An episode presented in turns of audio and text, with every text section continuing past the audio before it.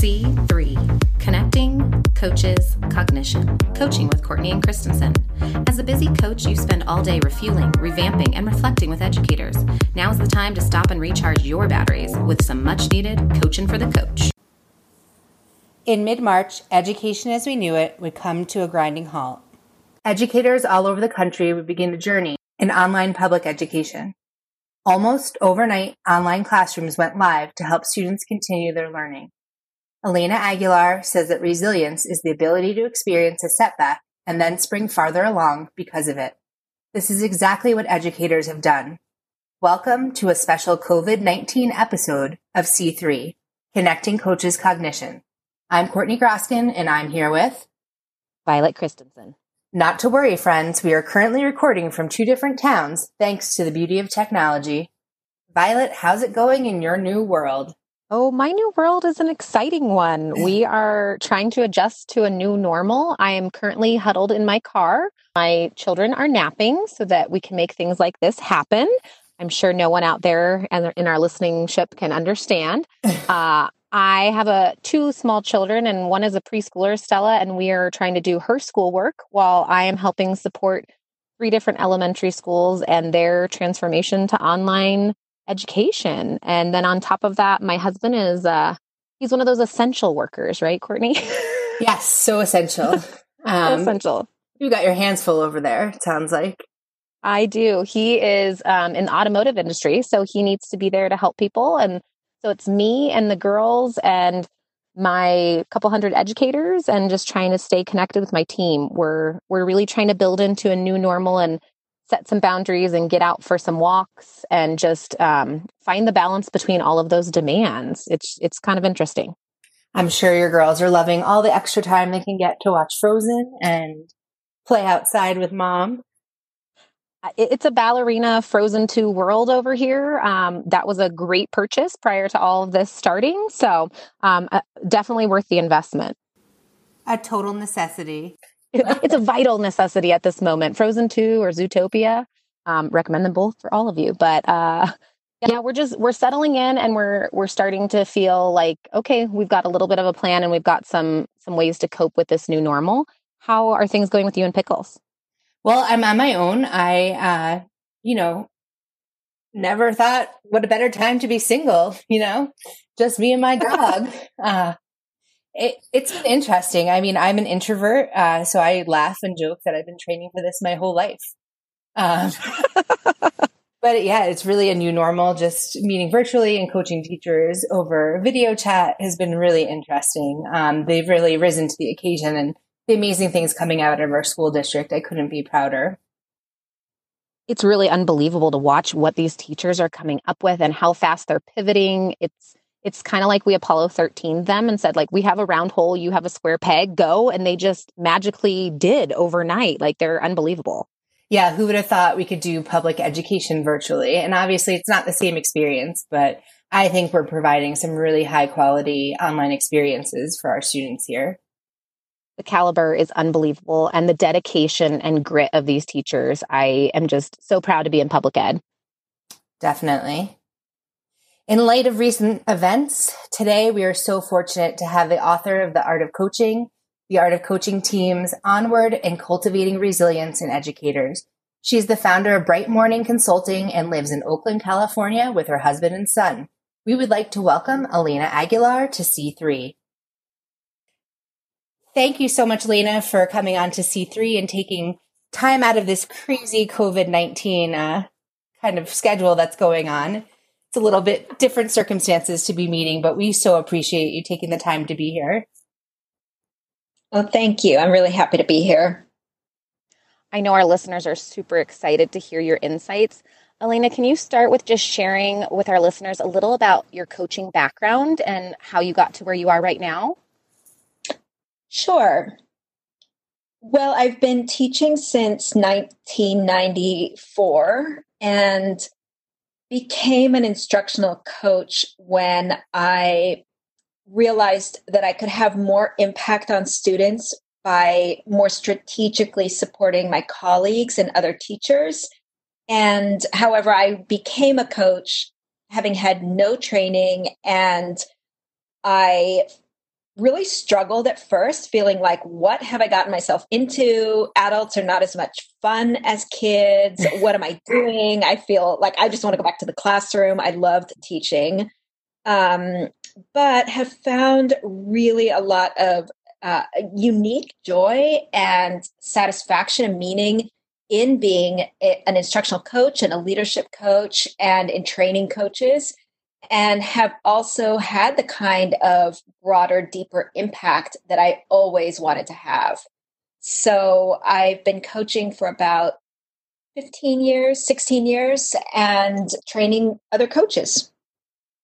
It's incredible to hear your journey and that it wasn't just a natural fit for you to start, because I think so many instructional coaches have that, where it's kind of scratchy at first till you find your impact zone, right?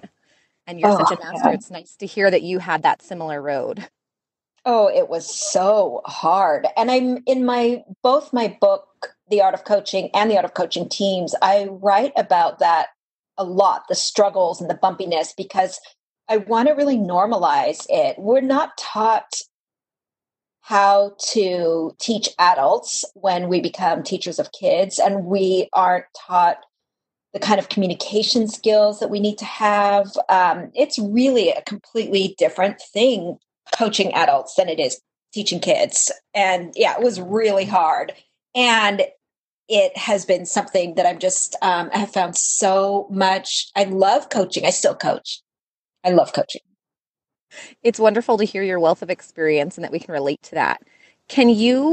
We know that right now everyone is trying to find their own sense of normalcy and trying to find balance. I wanted to hear a little more about what routines are you personally putting into place to help you get through these extraordinary times, and how do you intentionally fill your resiliency reserves, as you call it? I love that term. I try to think about my resiliency reserve throughout my day. Great. Yeah, it's really, this time is so hard, right? And every day feels different, and almost every minute of every day feels different. And the highs and lows are just the roller coaster of emotions. I've never experienced anything like this. And it really has pushed me, I would say forced me, to draw on everything I know about resilience and to remember it and to practice it. And I am the kind of person who I find a lot of joy and pleasure in checklists and color-coded calendars and spreadsheets. That's just kind of how I'm wired. And so a couple of weeks ago, I made myself a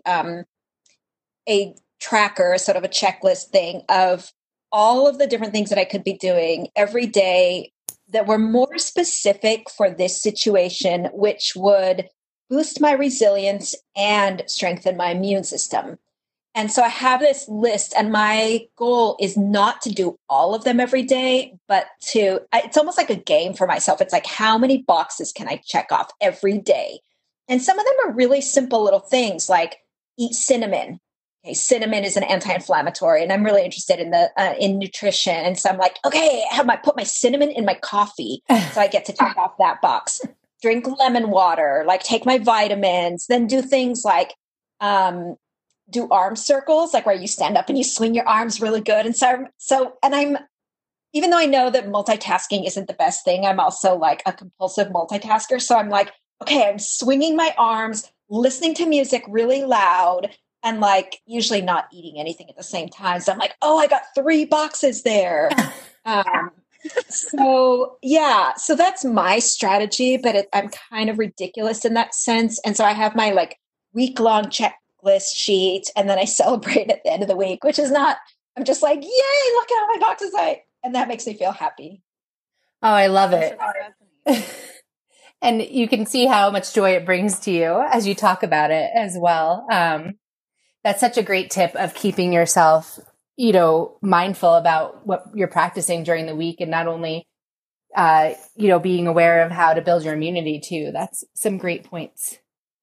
I really think the key in this time is do what you know works for you, and not what other people are suggesting, or not what you think you should do, but like follow Like I am a checklist. Like people tease me about this. My husband teases me. Everybody's like, what does your color coded calendar say you're doing right now in this minute? I'm like, well, let me see.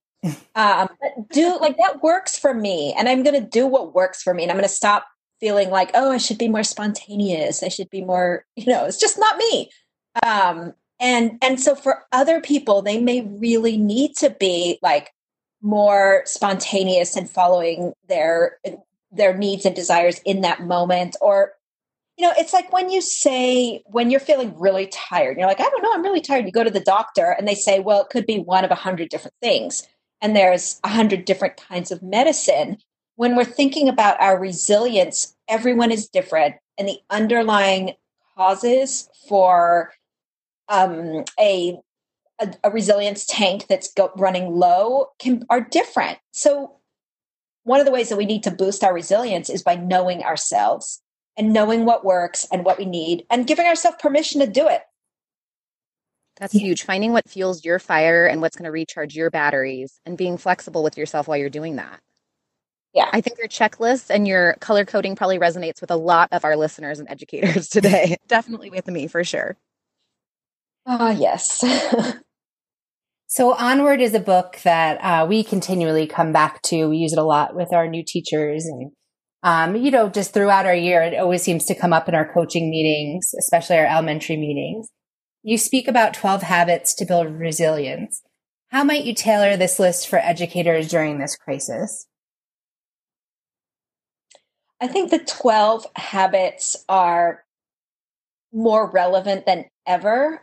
And so I would probably say we need to be dipping into all of those habits more frequently and doing all of them. For example, one of the habits is called play and create.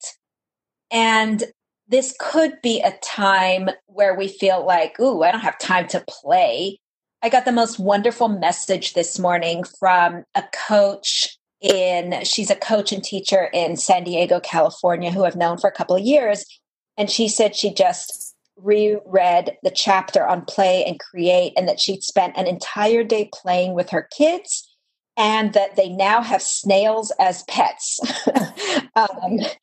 And she sent me this photo of her, like, the young children looking perhaps in a kind of a terrarium thing at some snails. And I just love that. Because I think that there's other habits like riding the waves of change or gratitude that are really critical right now.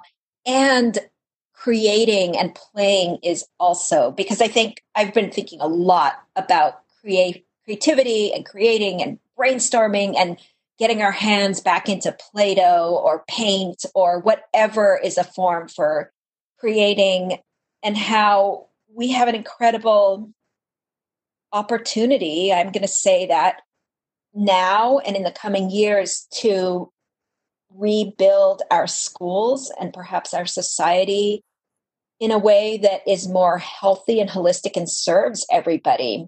And to do that, we're going to need to be really creative. We're going to need to think new thoughts and think outside the box.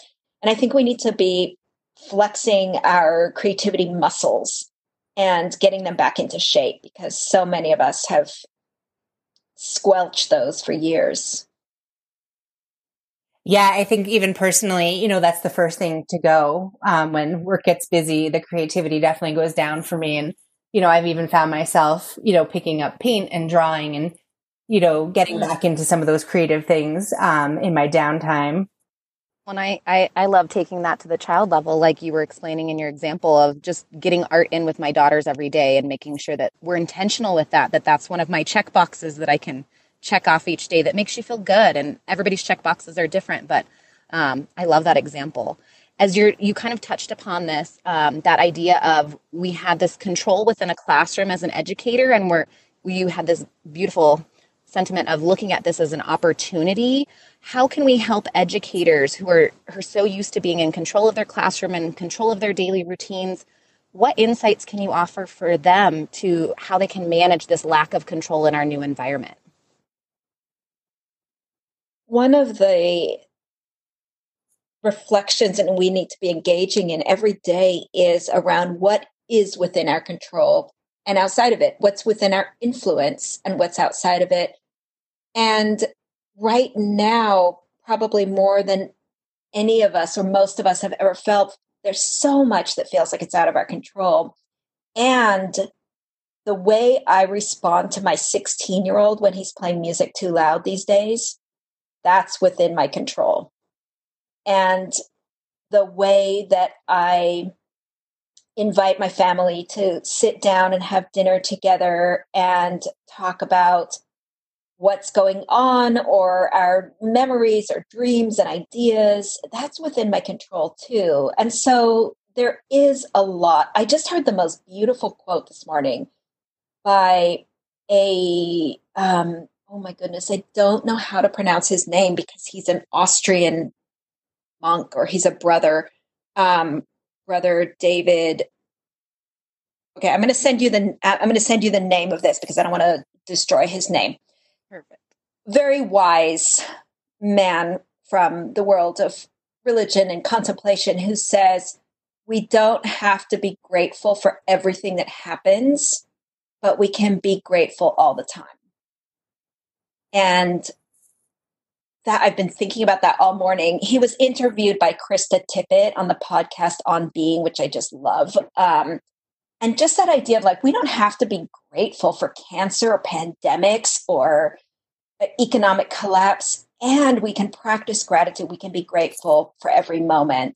And so that, like I think this pandemic has really made me more acutely aware than ever of the fragility of life. And every time, I mean, this is going to sound really like corny, but every morning when I wake up and like, I hear my husband snoring or something, I'm just like, oh my God, he's alive. I'm so grateful. Like, you know, like I'm going to be grateful for his snoring. He doesn't snore too bad, but when I do hear him snoring, I'm just like, oh, he's there. He's alive.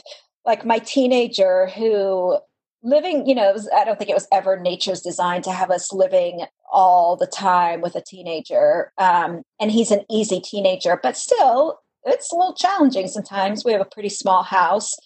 And I'm also like, he's here. Who knows how long he'll be here for in terms of like, maybe he'll go to college or whatever. And he's alive and he's healthy. And how can I just be grateful for that?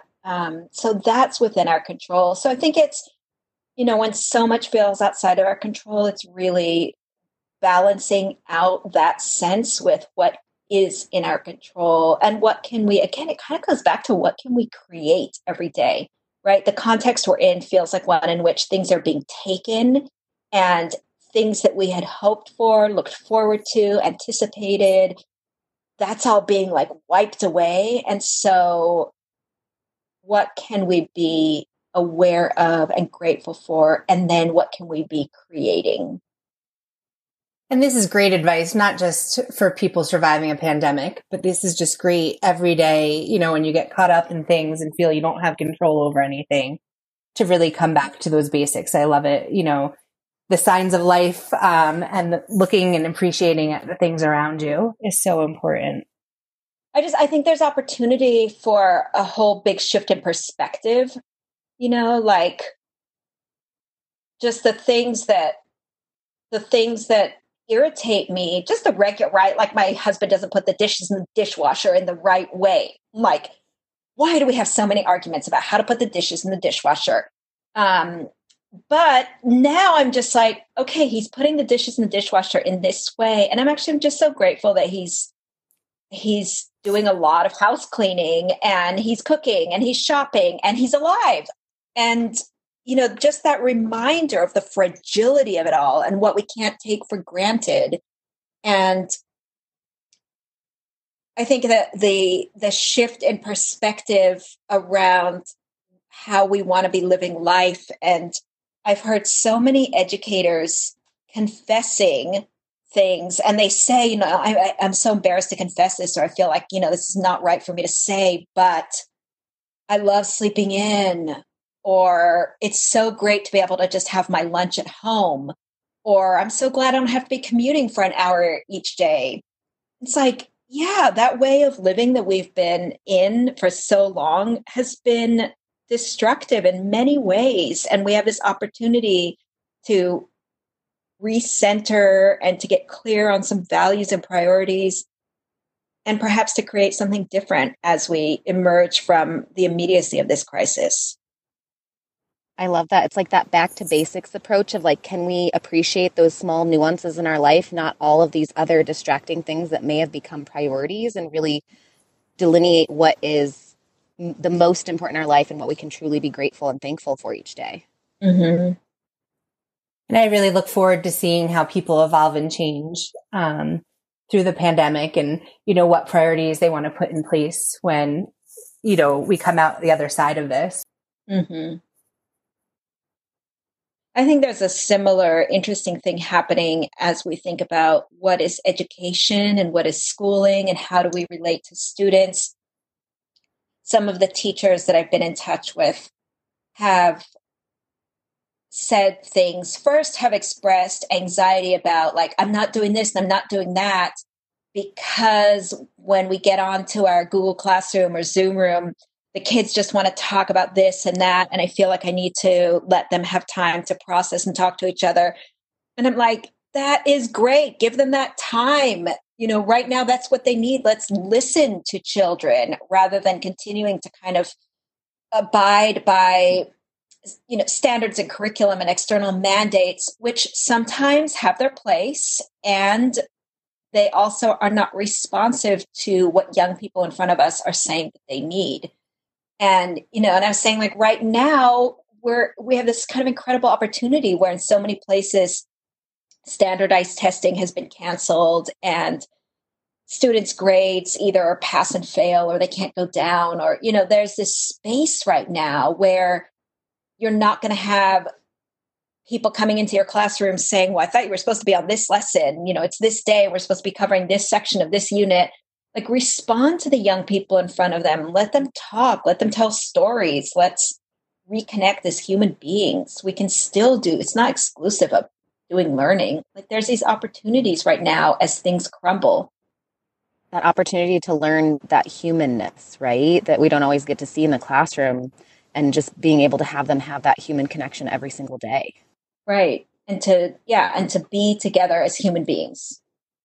So if you had to narrow it down to 3 social emotional tips at the moment, what would you say to educators? The first one would be understand emotions. And that's one of the habits of resilient people. And that means that we recognize when we are having an emotion, and we can use some language to describe it.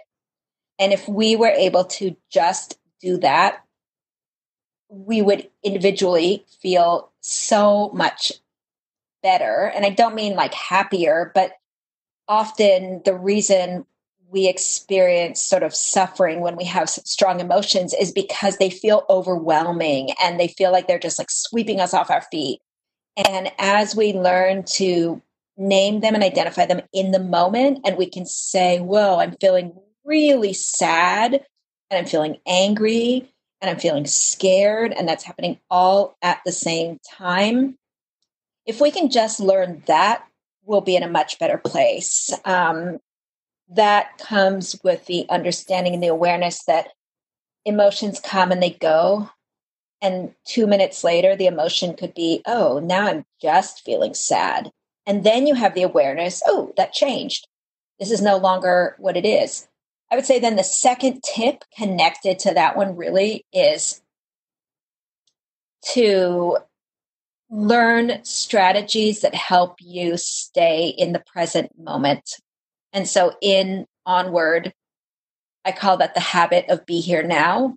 And it's the habit of mindfulness, and it's the habit that allows us to recognize when we're having an emotion.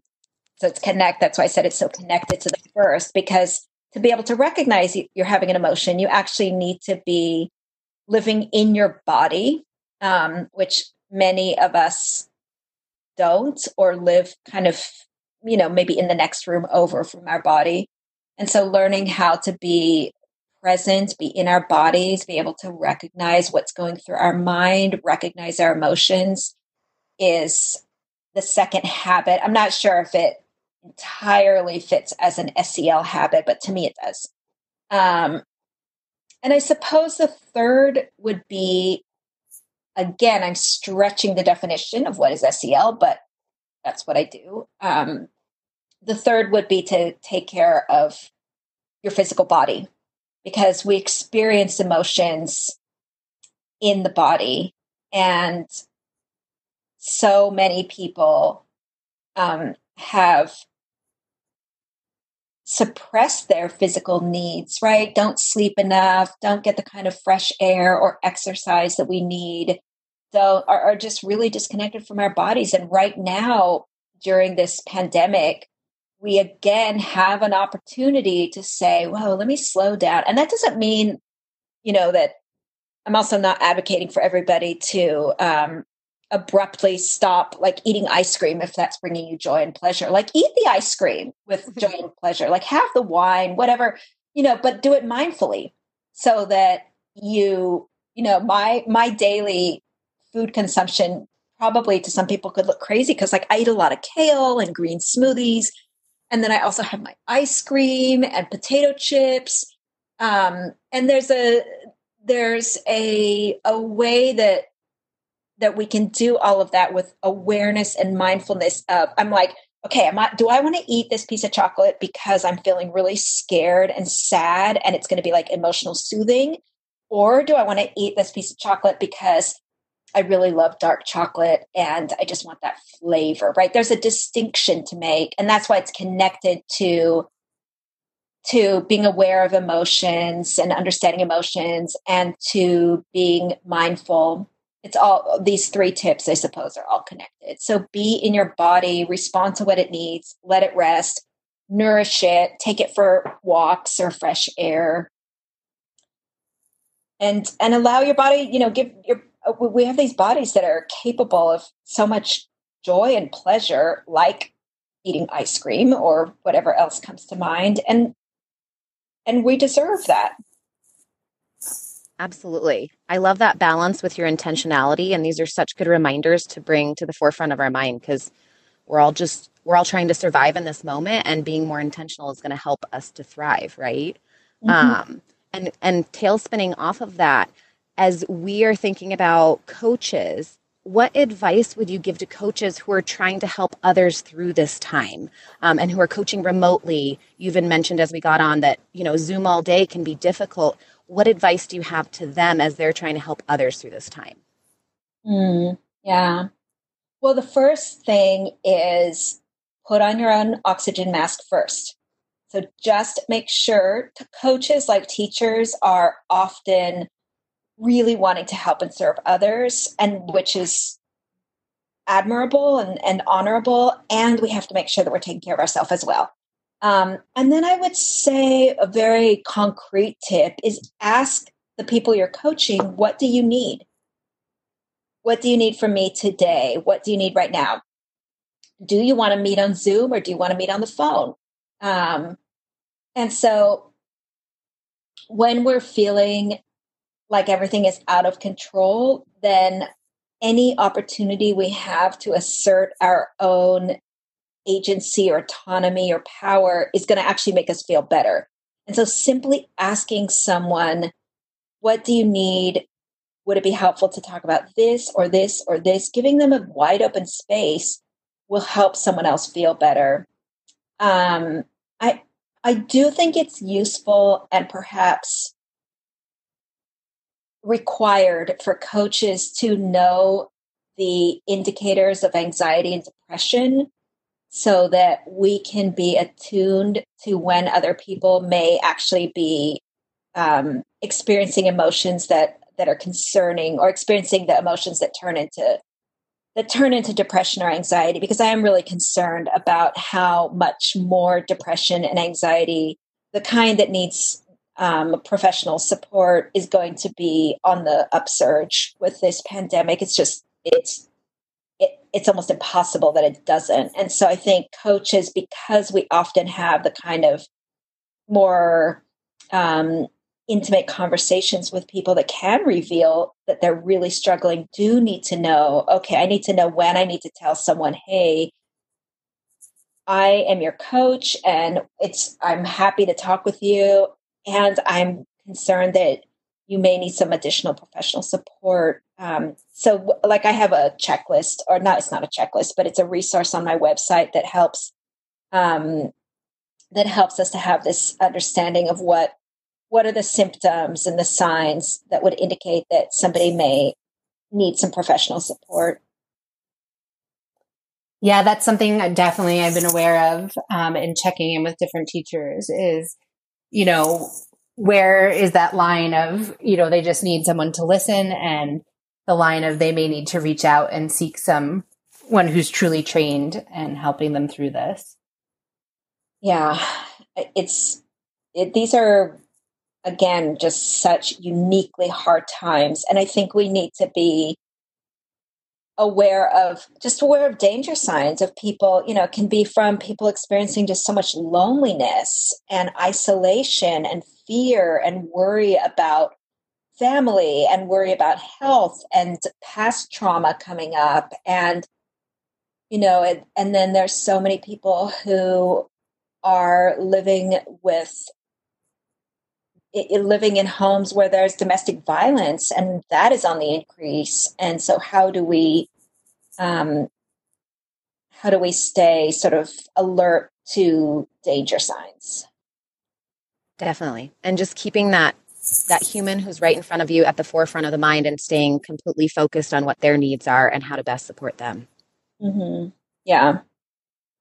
And again, I think there's an opportunity here also, because so many instructional coaches feel like when they meet with a teacher, they have so much that they're supposed to talk about. They're supposed to talk about this unit and that assessment, and they're supposed to look at data, and they're supposed to talk about, you know, there's just this overwhelming feeling of like, we never have enough time. And so often what is put to the side is the more holistic transformational coaching, which is really what I emphasize and write about and talk about, because it's the kind of coaching that can change people's practices profoundly. And so right now, I think we have an opportunity to talk about who people are and what they're going through and what they dream of and what they envision and what they would like the world or the classroom or the school that they would like to live in. We have that opportunity now.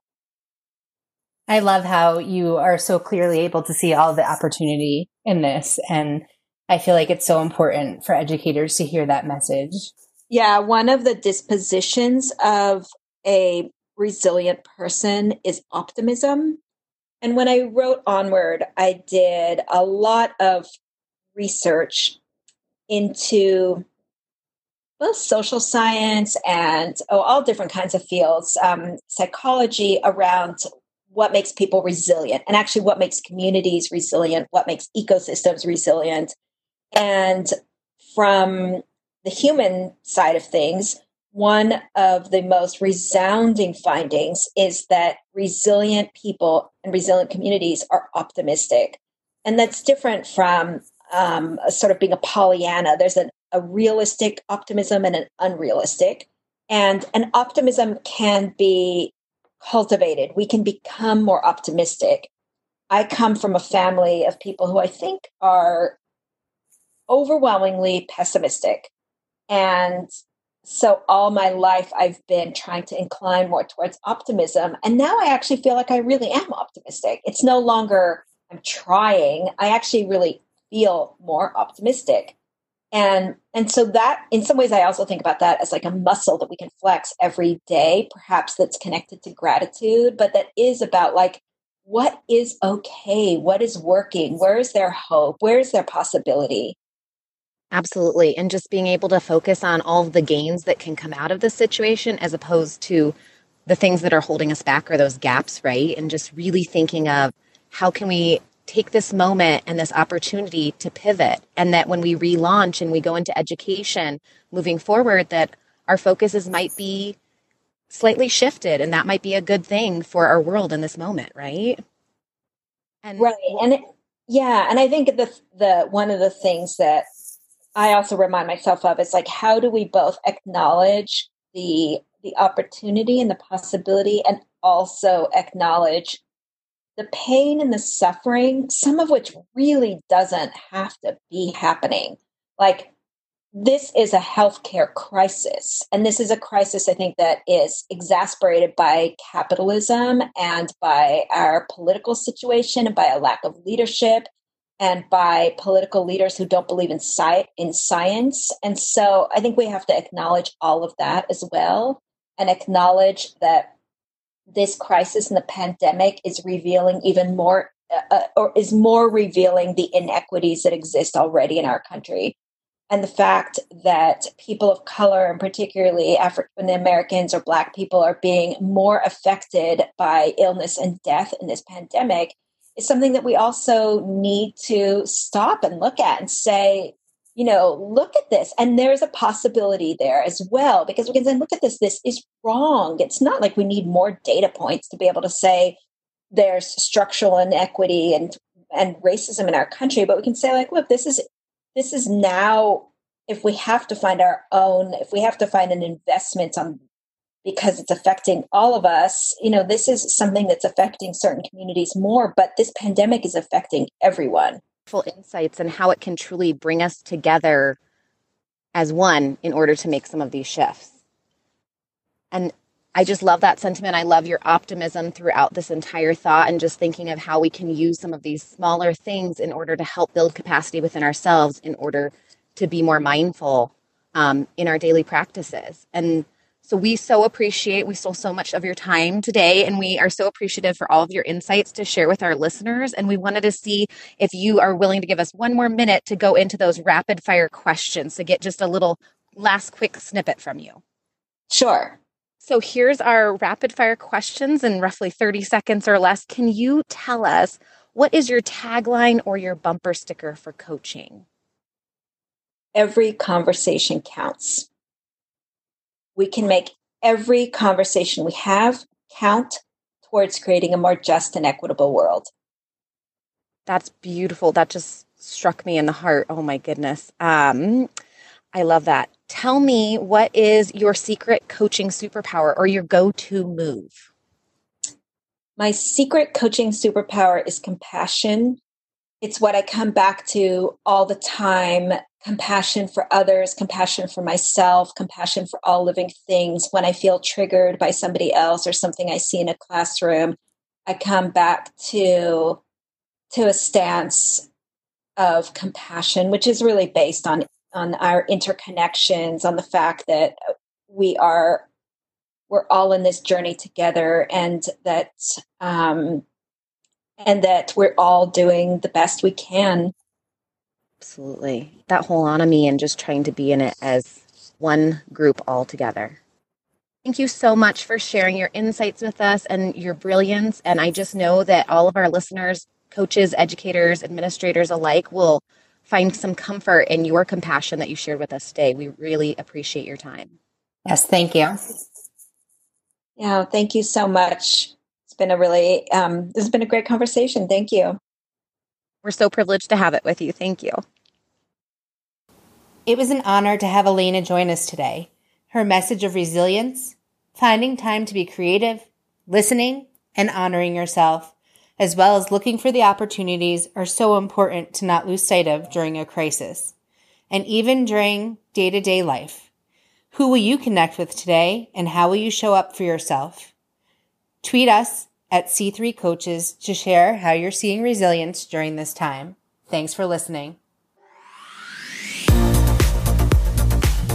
C3, connecting, coaches, cognition. Whose thinking will you mediate today?